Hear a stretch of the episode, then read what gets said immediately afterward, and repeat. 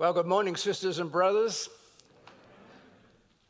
When I came in upstairs, I was talking to Sean, uh, and uh, I said, It's nobody much here this morning. It's usually a hive of activity. She said, The flu has hit our church community, and I can see that today. a lot of empty seats today, I'm surprised, but a lot of people are sick. Well, pinch hitting for the pastor. Not my idea of a good time. I didn't find out till Friday that I was on. I had to preach. And of course, we've been doing a series uh, in the book of Genesis, and I was I am scheduled to preach next Sunday, but that aside, I was not scheduled to preach this Sunday. And it's a, a, a long passage in, in the book of Genesis, and uh, there was no way I could even uh, give that any attention at, at the last minute because Pastor is very sick. I, I, talked to him on the phone. He, he really is not good at all. And he did suggest that uh, he had finished his sermon and perhaps I could read it. So I looked over it, but there were too many mistakes in it. So.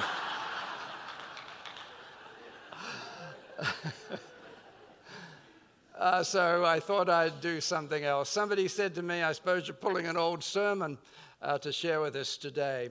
Well, that is true, but it's an oldie but goodie, I think, at any rate. But it is one that I've preached here, but uh, that was in 2003. Who of you were here in 2003? Well, quite a number of you. Um, I don't expect you to remember it.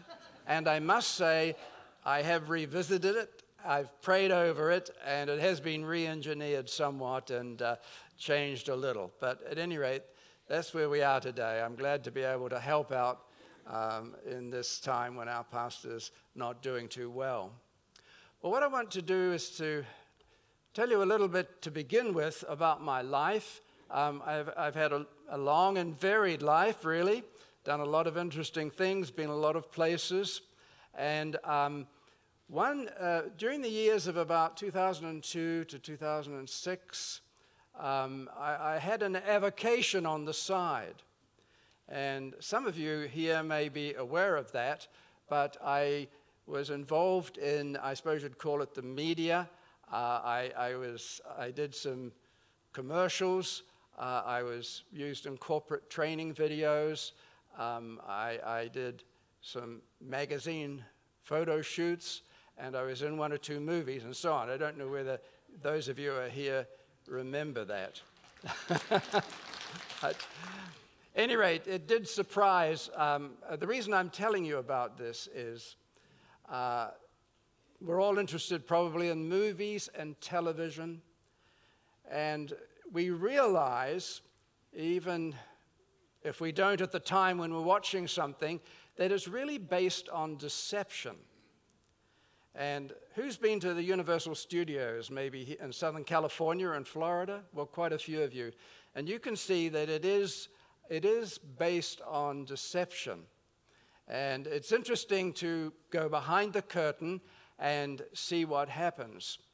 Um, I suppose my most famous or infamous role was I was involved in a, in, in a movie, and I won't give you the name because I don't want you to see it. But. Uh, I only saw the, the script for the scene that I was in, and um, I did not see the rest of it. And probably if I had have, I would not have been in it. But uh, any rate, that aside, I had the unfortunate experience in that movie of being murdered. I, I was, I was stabbed to death by a uh, psychotic killer. And um, he had on, of course, a hockey a goalie mask, you know. so it was pretty awful. Anyway, eh, I, I was lying on the ground, and uh, he, was, uh, he had a knife and, and was stabbing me. And getting the coordination with the, the sound and the movements and all that, it took a long time to shoot it. Now, the interesting thing is, there was no knife. Why not? Because it's all deception. CGI, computer graphic images, imagery. It was put in, the knife was put in by the computer later on. And a lot of movies are based on this. It's, it's, it's all deception. Now, after saying this, I, I, I want to uh, do a change of pace here. I want to segue into something else which is much more serious. I want you to think of a uh, village in the Bavarian mountains in Germany. The name of the village is Oberammergau. Now, is there anyone here that um, that rings a bell? Ober, Oberammergau in Germany. Okay, and it probably is because of the Passion Play. Who has seen the Oberammergau Passion Play? Several hands have gone up. Okay. Now, I have to confess I haven't seen it, but I've read all about it. Uh, let me tell you a little bit about this, um, uh, this, this passion play. In the, in the 1600s, uh, there was a plague uh, uh, going across Europe, as in Europe, you know, in those days, there were many plagues that went across the land. Well, there was one, and the people of the, um, uh, the village, they were fearful that this fierce plague would come into their village. And it is said, historians say, that during that time, one in every three persons in this area of Germany died because of the plague. And so they prayed that the Lord would spare their village. And miraculously, the Lord answered their prayer. Uh, the plague passed over that village. No one died because of it. And so the villagers decided that they would do something in thanksgiving to God for his providential mercy on the village, sparing them from great heartache and death. And they decided that they would put on a passion play of the, the not really the life, but certainly the death of our Lord.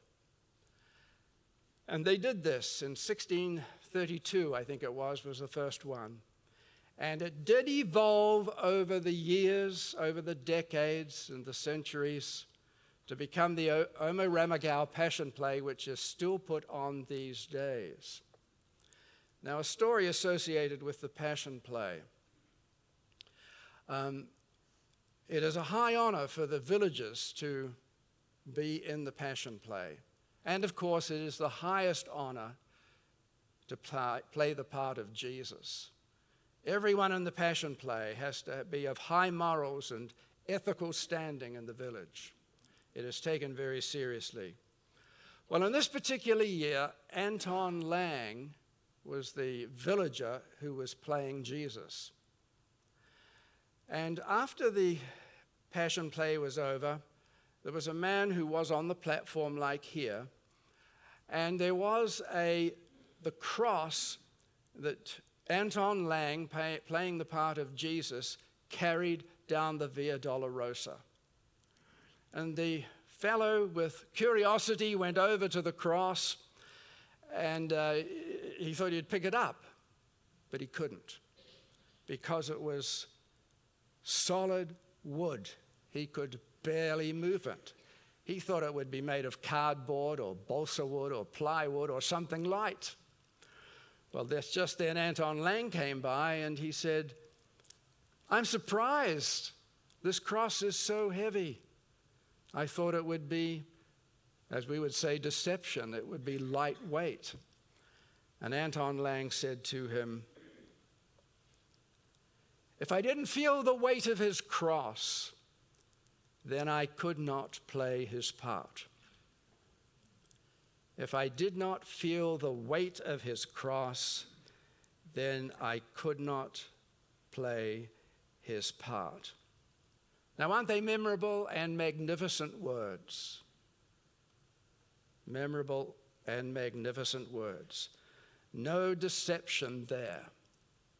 And so I want to say, I want to focus today on the cross because we are now in Lent. We're heading towards the remembering the passion of our Lord, Good Friday, the resurrection on Easter Sunday.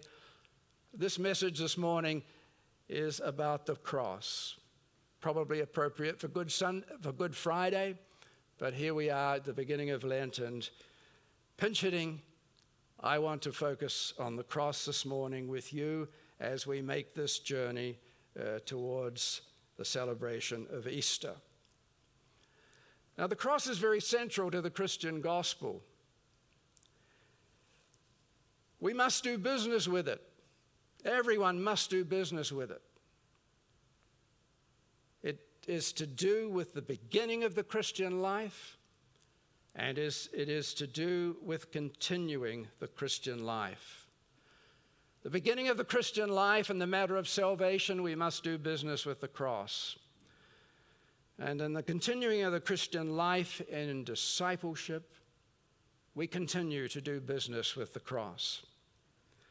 Now, we're going to read today from the first letter of Peter, chapter 2, verses 18 to 25.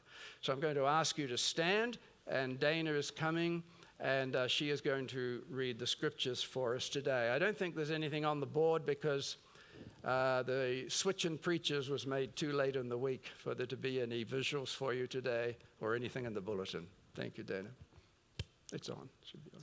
You probably turned it off. Thanks, sir.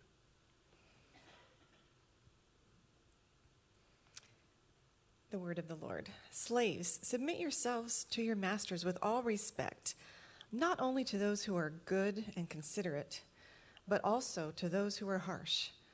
For it is commendable if a man bears up under the pain of unjust suffering, because he is conscious of God. But how is it to your credit if you receive a beating for doing wrong and endure it? But if you suffer for doing good and you endure it, this is commendable before God. To this you were called because Christ suffered for you, leaving you an example that you should follow in his steps. He committed no sin, and no deceit was found in his mouth. When they hurled their insults at him, he did not retaliate. When he suffered, he made no threats. Instead, he entrusted himself to him who judges justly. He himself bore our sins in his body on the tree, so that we might die to sins and live for righteousness. By his wounds you have been healed. For you were like sheep going astray, but now you have returned to the shepherd and overseer of your souls. The word of the Lord. Thanks be to God. Be seated, please. Thank you, Dana.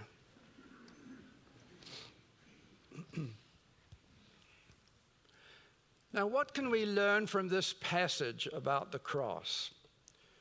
What is there that we can learn here? Well, I think the first thing is something wonderful was done for us on the cross. Something wonderful was done for us on the cross. And the text uh, is verse 24 if you look at the passage, if you have it on your phone or uh, a Bible, print Bible with you. He himself bore our sins in his body on the tree or on the cross. He himself bore our sins in his body on the cross. Now we have to ask ourselves, first of all, why was the death of Jesus so significant? Why was this particular cross so important? What was different about it? Crucifixion was the Roman way of execution. I remember the older film um, Spartacus. Uh, it showed, I think, toward the end when Jesus was crucified, a whole street lined with crosses that people had been crucified on by the Romans. They were, they were, they'd done something and they were put to death on a cross by the Romans. We don't remember those, cro- that, those crosses. We basically only remember Jesus's. And the, we do remember two others because on either side of him were, were criminals. And they're only remembered because they were there when Jesus was crucified. So, why was the crucifixion of Jesus so important? And that's the question we have to, to ask ourselves. Well, of course, it is because of who he was. He was special. Therefore, his death became special. Of course, Christians understand that he was the Son of God. And at Christmas time, we celebrate the in, incarnation, it's called. God contracted to a span and incomprehensibly made man. When God took on human form, we believe he was the Son of God, human but divine. he was special. And because he was special, then his death was special. When he died on the cross, a special person died a special death. He died a sacrificial death. He was the fulfillment of all the Old Testament, the Jewish sacrificial system. Animals, birds, so on were offered as sacrifices for sin, for cleansing from sin. But they were as perfect as could be, but Jesus was perfect. He was the sinless Son of God, and he bore our sins in his body on the tree. So that's why we remember it. That's why the cross is important.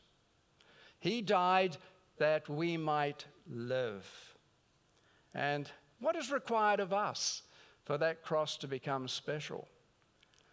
Well, all that's required of us is to stand before that cross in penitence and believing faith and say, Lord Jesus, you did that for me.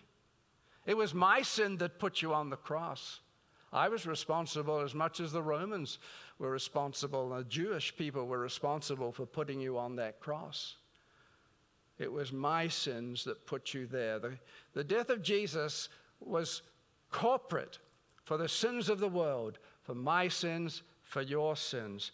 And all we need to do is to stand before that cross, symbolically speaking, and say, Thank you, Lord Jesus. You did that for me. I give you praise and thanksgiving. Now, what happens then is that our sins are placed on Jesus. His righteousness becomes ours. And so we can stand before a holy God, perfect in Jesus Christ. It's called imputed righteousness. It's given to us, and we can then stand and be confident uh, before God. Now, there are varied ways when, in which people embrace this, this truth. To some, it's very dramatic, climactic, it's a very emotional, intense time. Others gradually come to embrace it and make it their own. I remember reading that Ruth Graham Bell, who, who was the, she's deceased, of course, as is her husband, Billy Graham, she said she could not remember a time when she didn't trust Jesus as a Savior. But it was equally as real to her as a dramatic response to the gospel is to others. It doesn't matter how you come, but you must come in penitence and believing faith. Now, one of my favorite preachers was actually a black, black preacher. He's now deceased.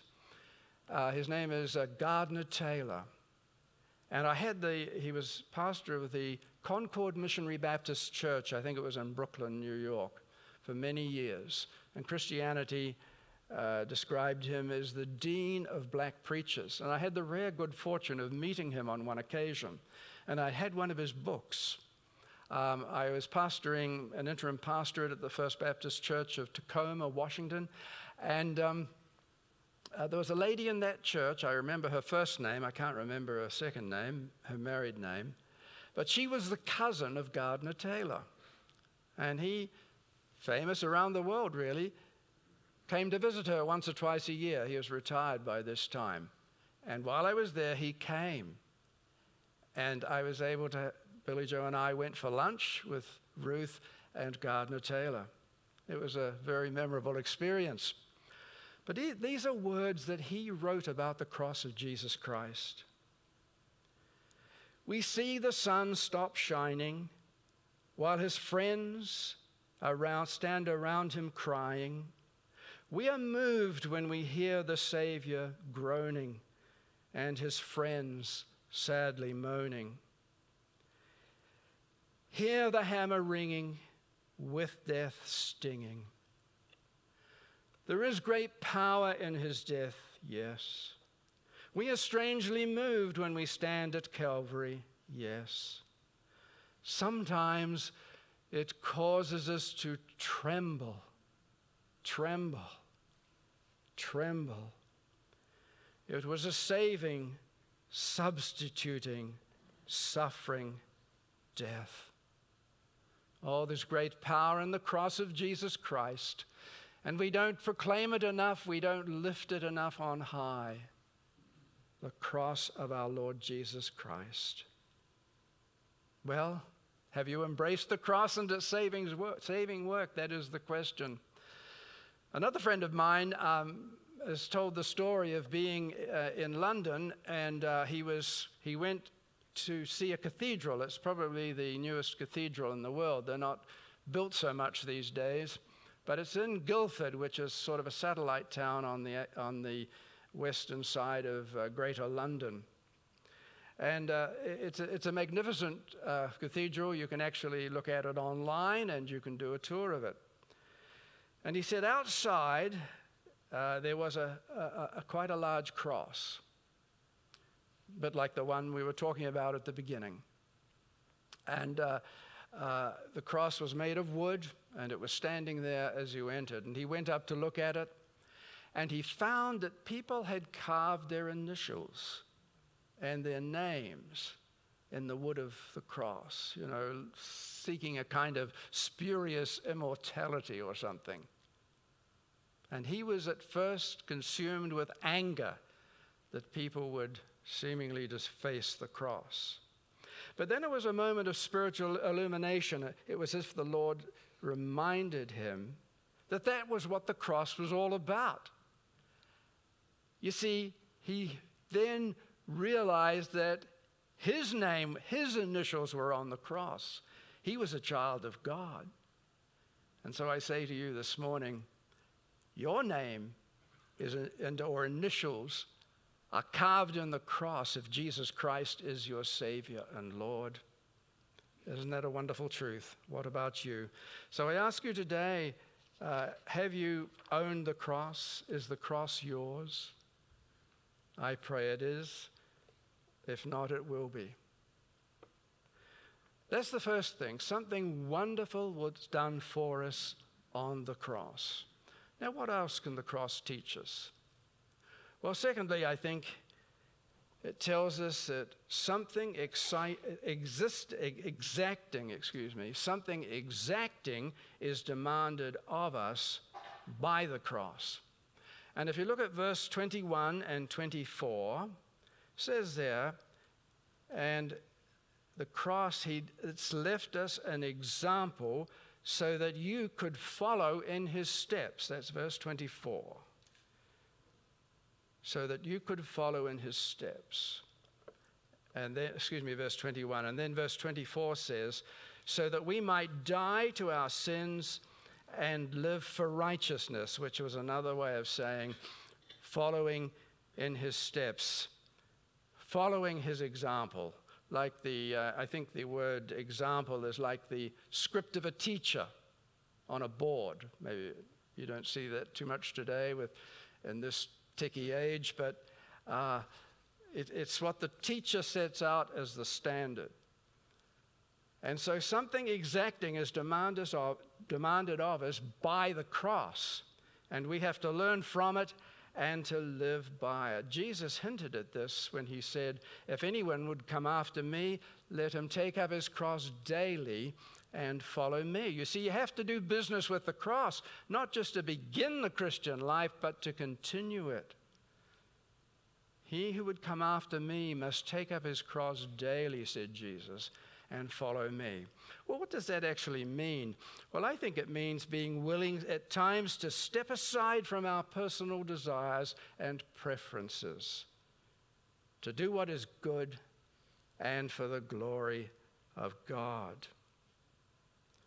What does it mean to follow the example of Jesus? Well, it means numerous things.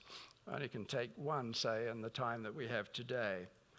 We think of his courage, following his example of courage, his joy in suffering, his perseverance.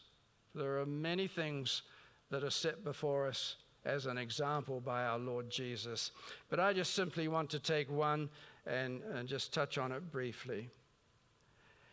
It means to follow his costly self identification with others in their need. He began his ministry, you see, by being tempted in the wilderness, just as we are. He identified with us sinners. And when he died on the cross at the end of his ministry, his earthly ministry, there were two criminals, one on either side of him. So he died in the mid, he began his ministry in the midst of sinners and, and identifying with them, and he died being identified with criminals, with one on either side of him.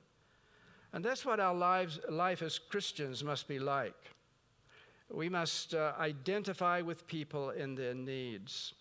Jesus calls us to love the brokenhearted and the broken down, the hurt and the struggling. The great uh, British historian Arnold Toynbee has a, has a quote which I heard many years ago and have never forgotten. He said, The reason that the church has survived in many instances in difficult times over the centuries is the ability of the church, of the Christians, to care for others. Not just for themselves, but for others. And he quoted instances where, again, going back to the plague sweeping uh, parts of Europe, people would run away and flee, and people would be dying on the streets. And on occasion, there was who was there to reach out to them and even take them into their home? It was the Christians. And that's what the testimony of the Christian church ought to be. Identifying as Jesus identified with sinning, struggling people and reaching out to them in helping love. Something exacting is demanded of us by the cross. Now, the one thing that I'm cautious about in what I've said, following the example of Jesus, is that it seems to speak of self determination. It seems to be something that we can actually do, that we gravitate towards it quickly and easily. In his steps, uh, is mentioned in one of these verses. Uh, it's verse 21 in his steps follow in his steps. Now, when I was young uh, and a young Christian, there was a book out by Charles M. Sheldon called um, In His Steps. And it was about, uh, again, another village that uh, the Christians decided that they would follow the example of Jesus in all situations. And it really transformed that village. It was very popular, and people followed it, uh, read the book. And um, presumably tried to live out as Jesus has had lived. They tried to live out in their own lives as they followed in his steps. A more recent uh, variation of this is what would Jesus do? WWJD. You've possibly heard of that. I think it's kind of disappeared now, but it was very popular for a while. It's as if we can always live uh, in the way that Jesus would live. Wonderful pinnacle. We are to follow um, in his steps uh, the pattern that's there. But sometimes that's a little heavy. You know, when you think about it, it kind of presses you down. Following Jesus, how can I do it? Well, in coming to a conclusion here, I want to say in the, in the New Testament, there are two a- accents, if you like. There is the Calvary accent, and we're featured on the cross this morning, and that's very important. But the other thing is the Pentecost accent, the emphasis on Pentecost. You see, I cannot follow in his steps completely. I cannot, much of the time, do what Jesus would do. Don't know about you. I suppose you're just like me. I can't do it. But the joy of being a Christian is we are infused by the Holy Spirit. The Holy Spirit is indwelling us. And uh, His strength is made perfect in our weakness. And Christians over the centuries have been able to do superhuman things, extraordinary things, caring things that don't come naturally to them. Why? Because the Holy Spirit empowers them, the Holy Spirit gives them energy, gives them hope, gives them creativity. And that's the thing we need to focus on as well. The cross demands, big demands from the cross, but I tell you, the Holy Spirit enables. Got an amen for that? Yes. The Holy Spirit enables us. So we've gone round to the end. Anton Lang said, Sir, if I did not feel the weight of his cross, then I could not play his part. See, we're saved by the cross and we must live by the cross. Think of the words of the old hymn. Were the whole realm of nature mine, that were an offering far too small. Love so amazing, so divine, demands my soul, my life, my all. Now, you, you, if you want to sing that seriously, the word demand or demand must be changed uh, by shall have. Demands my soul, my life, my all. Shall have my soul, my life, my all. Sir, if I did not feel the weight of his cross, I could not play his part. Lord Jesus, we stand amazed before your amazing love for the wonderful thing that was done for us on the cross. What a wonderful gift it is. Trusting you and receiving eternal life. We thank you for that. And we think of the demands that are made of us by the cross. And Lord, who's sufficient for these things, as Paul said? I say that. I'm not sufficient for these things. Only a Holy Spirit of God, as you infuse me and fill me and release your strength in me, am I sufficient for these things? And then still I depend upon you. All thanks and praise to you, dear Lord. Hallelujah and amen.